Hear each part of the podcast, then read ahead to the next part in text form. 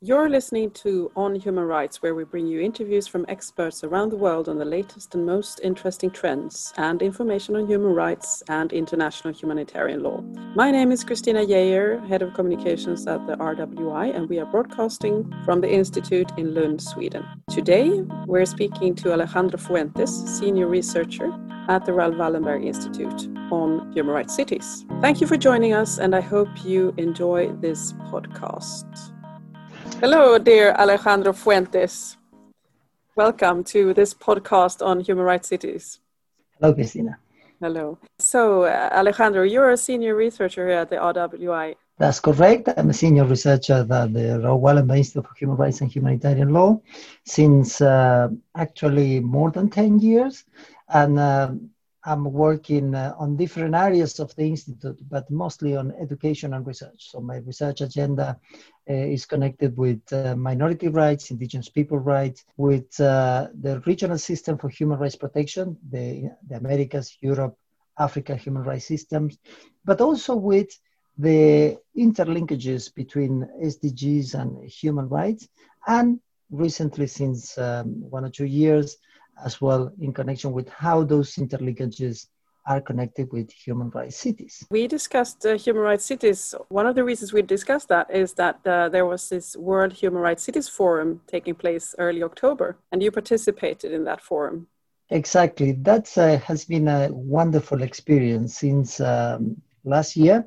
RWI has been present in uh, the World Human Rights City Forum, collaborating on the organization of the forum, not only in connection with organizational matters, but as well in order to introduce uh, capacity development components for uh, state officials, municipal officials, and in order to push the research agenda regarding human rights cities within the forum. In fact, I've been responsible since last year of the paper session the Human Rights Cities paper session within the forum, with a very successful outcome. Since uh, last year, we have every year a flow of uh, papers touching upon different aspects of how human rights cities uh, are relevant for the implementation of human rights and the achievement of the SDGs, the Sustainable Development Goals. We will come back to the, to the forum uh, a little later on. But uh, if we start from the beginning, what would you say the definition of a human rights city is? Well, there is no particular definition of human rights cities because we need to understand human rights cities as a movement, as a conceptual visualization of how cities could be perceived and could organize themselves uh, with the goal of facilitate the implementation of human rights. So if we need to conceptualize how uh, human rights cities are or how, how we can understand them, I will say is a, is a mix of processes and substantive components that cities put in place in order to facilitate the implementation and the enjoyment of human rights at local level. Processes regarding the decision making and the delivery of services, but also the content of those services, how the services are incorporated in themselves the human rights standards, for example, connected with right to food, water, sanitation, health, housing, education, which are all services that cities provide, but which are based on human rights standards, on, on hard human rights law. And therefore, without the cities, individuals will have a very difficult in, in having access to those services and the enjoyment of those rights. But what does it mean in practice then for a city to become a human rights city? For example, human rights for us, for scholars, is very easy to understand. They are standards that are made by consensus at the international level. So states agree among themselves in uh, different venues, in conference, in general, convened by the United Nations, and they agree on what are those essential rights connected with human dignity, with the dignity of a human being. And of course, you have right to life, freedom uh, of election, right to vote, right to health, right to education, right freedom of movement, etc., etc.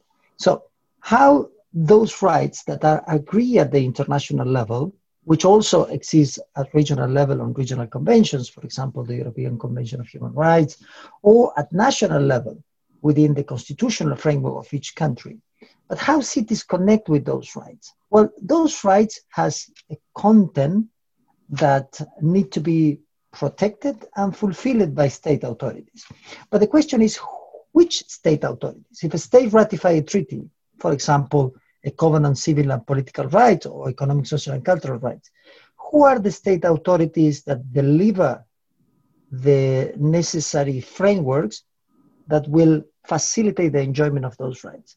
Well, if education is a municipality competence, then those state authorities are the local authorities.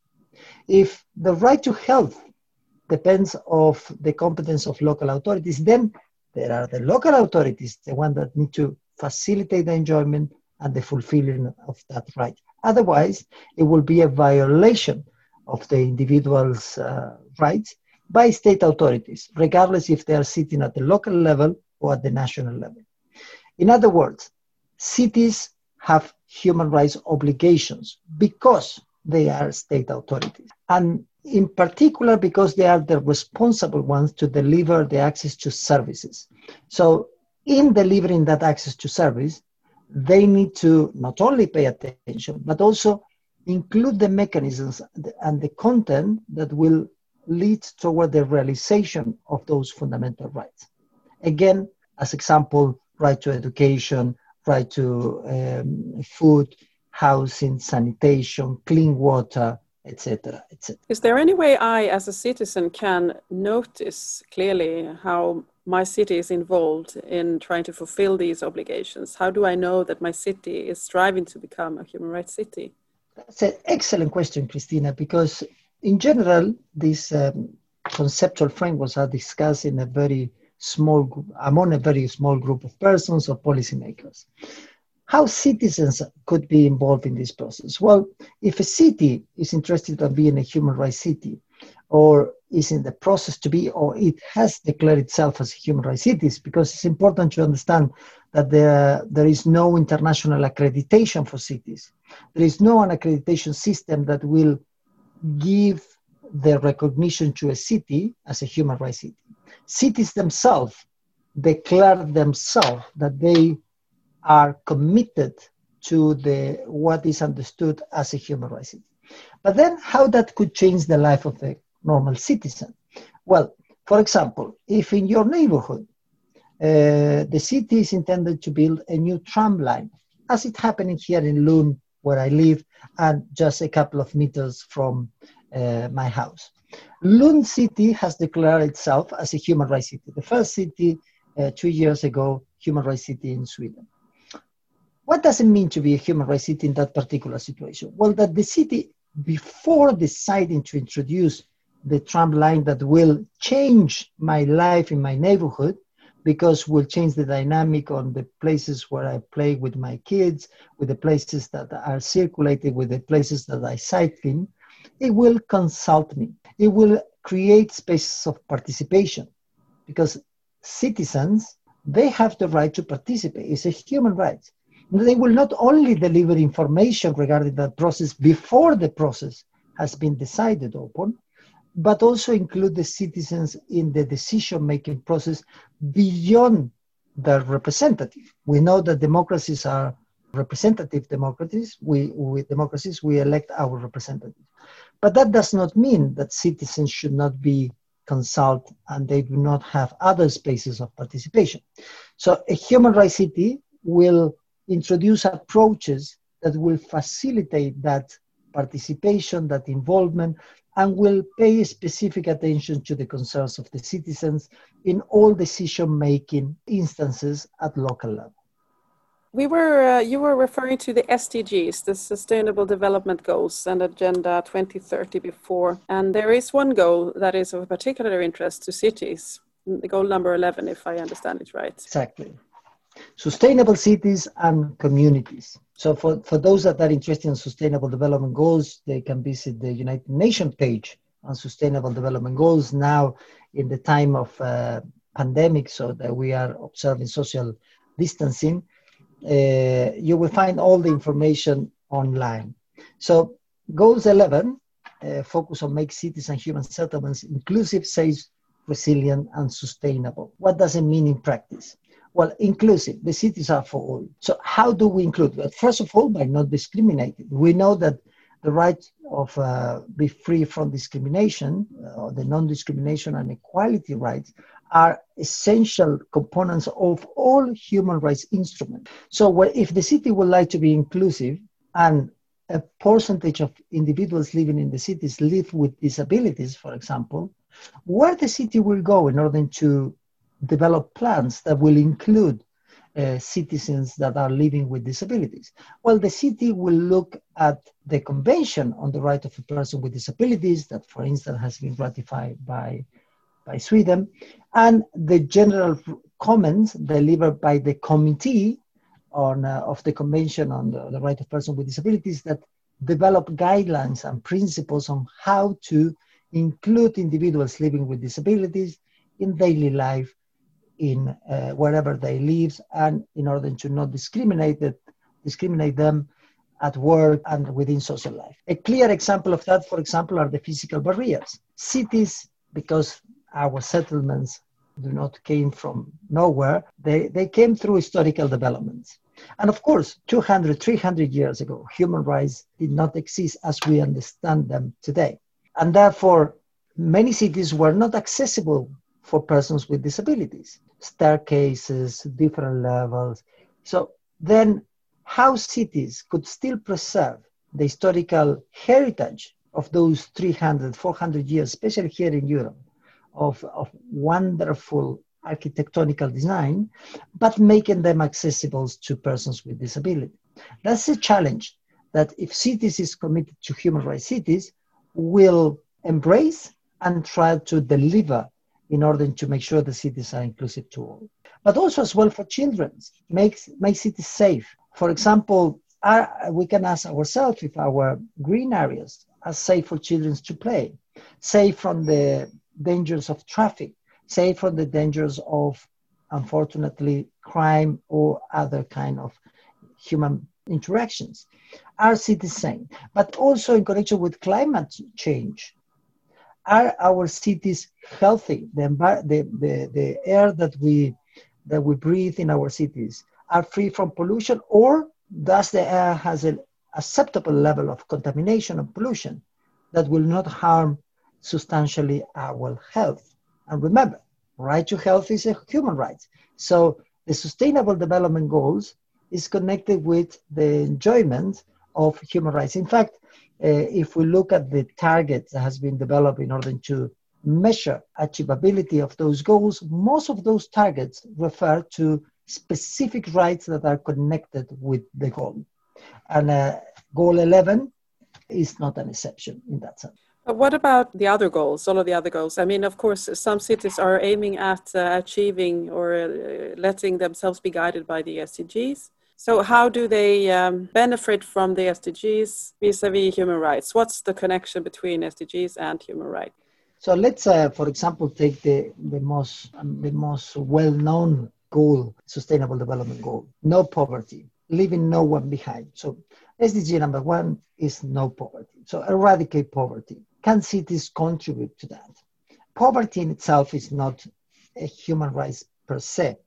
So there is no human rights not to be poor, but being poor will diminish the possibilities of a person to enjoy all other human rights because the lack of opportunities. Therefore, preventing poverty or eradicating poverty is a way to enjoy facilitate the enjoyment of human. The same zero hunger. Well, that's connected directly with the right to, right to food. So SDGs are goals that set up an agenda for policymakers at all levels, national level, regional level, or provincial level, and municipal or local levels to develop their policies in a way that will facilitate life on earth in a sustainable manner. And of course, uh, eradication of poverty, non hunger, good health and well being, quality education, gender equality, all of those goals will facilitate life on earth in a sustainable manner, will allow us humans to stay in this planet in a sustainable manner and continue developing ourselves. So it's, in, it's an agenda for developing human beings and human societies. But it's not an agenda for the implementation of human rights per se. States, on one side, they adopt hard standards that need to be respected because they are connected with the dignity of the human being. And those are the human rights. And we have uh, nine core human rights instruments, among those the rights of a child, the CEDAW Convention or the Convention for the Elimination of Discrimination Against Women, the right of a person with disabilities, civil and political rights, economic and social rights, etc., etc. So those are hard core rights that need to be respect, respected by state authorities. And then we have the SDGs, which are an agenda that set up goals that state authorities voluntarily decided to achieve because they are conducive in order to facilitate the life of human beings, of human societies on Earth in a sustainable manner. For example, by developing clean water and sanitation or affordable and clean energy. How affordable and clean energy facilitate the enjoyment of human rights or create conditions for the enjoyment of human rights? Well, that is um, matter of interpretation that state authorities need to do by incorporating human rights based approaches, so extended the hard court obligations within their political agenda, be within the sustainable goal agenda. That agenda shall not be disconnected with human rights, because otherwise will not facilitate their enjoyment of and the fulfilling of those obligations that are binding obligations by state authorities. And that is a challenge in itself. And here we come back, and with this I will I will finish with this uh, this part of our interview. We come back to the Gwangju Forum on Human Rights Cities, because part of the call of papers precisely tried to address the linkages between human rights and SDGs at local level. And some of the papers that were discussed and presented in that forum precisely highlighted the challenges that local authorities face when implementing the SDGs because it's not very clear how, for example, as you as, as your question were indicating, how state authorities, when pursuing affordable and clean energy, make sure that they also fulfill their obligations, which are binding obligations connected with human rights. So, and that is uh, that is a clear element where a clear component that we need more research, and therefore, in order to understand precisely and to facilitate the activity of policymakers in developing their agendas with respect of human rights. So places like the World Human Rights City Forum or other research-based environments are most welcome because they will help us to understand how this could be integrated in a way that both human rights and SDGs could be implemented and achieved for the benefit of the human being. You uh, talked about the human rights based approach before as a bridge between uh, the sustainable development goals and human rights. Would you like to elaborate a little bit on that? Uh, that's an excellent, excellent question. And, and again, a lot has been said in the scholarly papers in, uh, at the UN level on human rights based approach. UN has very foundational paper on human rights uh, human rights based approach for development which i recommend all to read but human rights based approach is more than that and I will put my emphasis on the word approach because observance of human rights obligation is not an approach. That's a legal binding obligation by state authorities. When state shall not deprive a person of the right to life arbitrarily, and here there is a chapter of the penalty, but we will not enter into that, that is a hardcore obligation. The state shall not infringe that right, shall respect it, promote it, and fulfill it. And that's not an approach. It's a, the fulfillment of an obligation. But then, what is the approach? Well, one thing is to fulfill a hard court obligation, and the other thing is to heal the rest of the political agenda of state authorities by using those of human rights obligations as a guiding principle. For example, when deciding how to divide the budget between the different ministries. Shall we give all the budget, the national budget, to defense minister and develop the most awesome weaponry that technology could deliver? Or shall we take some part of that budget and give it to the Ministry of Social Welfare in order to provide a new housing plan for those that can barely pay their rent every month? That is a political decision that not necessarily is informed by the hardcore human rights obligation. But by extending that obligation to the other areas of the governance, state authorities could take decisions that will further facilitate the enjoyment of the rights of individuals within their jurisdictions. And that is what I call a human rights based approach. To, in every single political decision that state authorities need to take, but also private enterprises, they can also have a human rights based approaches. State authorities could make a decision that facilitate or not the enjoyment and fulfilling of human rights obligations. If they don't take a decision that facilitates, maybe they will not violate their violations, but they miss a chance the chance to further develop the enjoyment of human rights in their jurisdictions. That's why human rights based approach is so important in connection with SDGs, because SDGs entails plenty of decisions by public authorities. And in each of those decisions, they can either keep in mind and be guided by human rights principles or put them aside and then not make a favor to the enjoyment of the rights in their jurisdictions. So that's why it's so important to keep the approach everywhere they go, they will approach their responsibilities by further developing human rights principles and, and values. Thank you very much, Alejandro. Is there anything I've forgotten to ask you of importance that you would like to mention before we conclude? I will say that we can uh, conclude this uh, this dialogue by inviting all our colleagues, those that are interested to the, the work that uh, the Raoul Wallenberg Institute does across the world, but also those that just follow our our activities to join uh, whatever they they are in their professional capacities to join the discussion, to join the dialogue, because uh, the realization of SDGs and the enjoyment of human rights is not just a matter of public authorities.